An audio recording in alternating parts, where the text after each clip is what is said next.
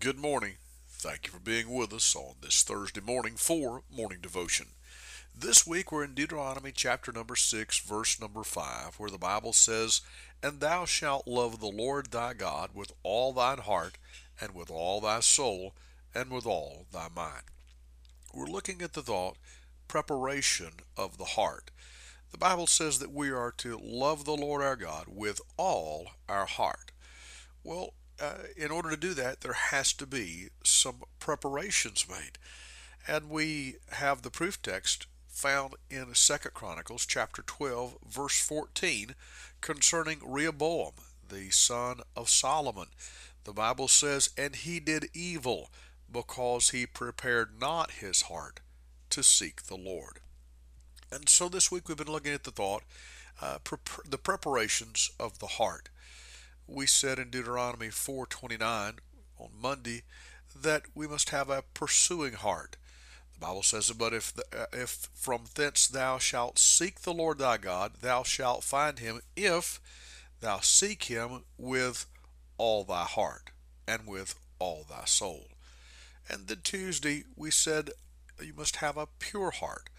James 4, verse 8 Draw nigh to God, and he'll draw nigh to you. Cleanse your hearts, you sinners, and purify your hearts, ye double minded. Not what do I gain or what do I lose, but rather purifying our heart and from a pure motive. And then yesterday we said you must have a forgiving heart, a passive heart. The Bible says, Thou shalt not hate thy brother in thine heart. Well, today uh, I'm thinking about a pondering heart. The scripture is the book of Psalms, chapter 19, verse 14.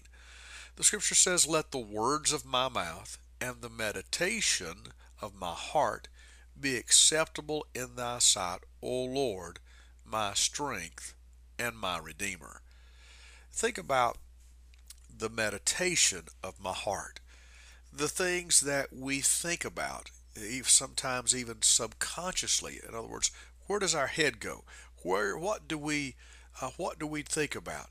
Uh, but you know, the Scripture talks about every idle word, every idle thought that we have to give an account for that. And where is it that our mind goes when we are not in church and when we're not, uh, you know, intentionally studying the Scripture or otherwise engaged? Well, the Bible says that uh, they, the psalmist said he wanted his heart, that the meditations of his heart to be acceptable in the sight of the Lord. You know, uh, one of the one of the things, the pondering of the heart. If you ponder wicked things, if you ponder worldly things, if you ponder worthless things, then my friend, that's going to be uh, that's going to show up in the outcome of one's life.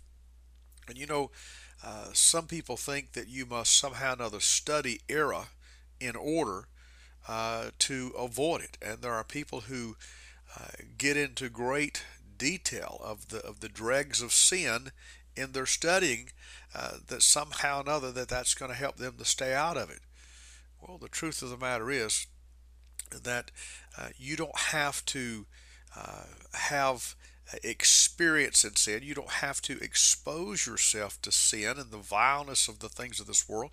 The Bible says there's some things it's a shame to repeat uh, that we're not even to repeat some of the things that people do in private uh, because of uh, the wickedness of it. And I'll give you an illustration. There was a sea captain, uh, a well-to-do lady was off the North Carolina coast, was going from Miami to New York on a seafaring vessel. She went to the bridge and she said, Captain, do you know where all the rocks and the shoals and do you know where all the danger spots are? And he said, No, ma'am, I don't. And she said, Well, what uh, qualifies you uh, to be the captain of this vessel. He said, Ma'am, I know where the deep water's at. I know where the deep water is at. Not where all the rocks are at, but where the deep water is at. Can I say, may the ponderings of our heart uh, be in the deep water, in the deep things of God, and let us not get hung up on the, the rocks and the shoals and the wickedness of this present life. Father, we pray that you'd help us prepare our hearts to stand before you. And Lord, in Christ's name we pray. Amen. This is Pastor Randy Barton of the Anchor Baptist Church, 3232 Hendersonville Highway in Pisgah Forest, North Carolina. Have a great day.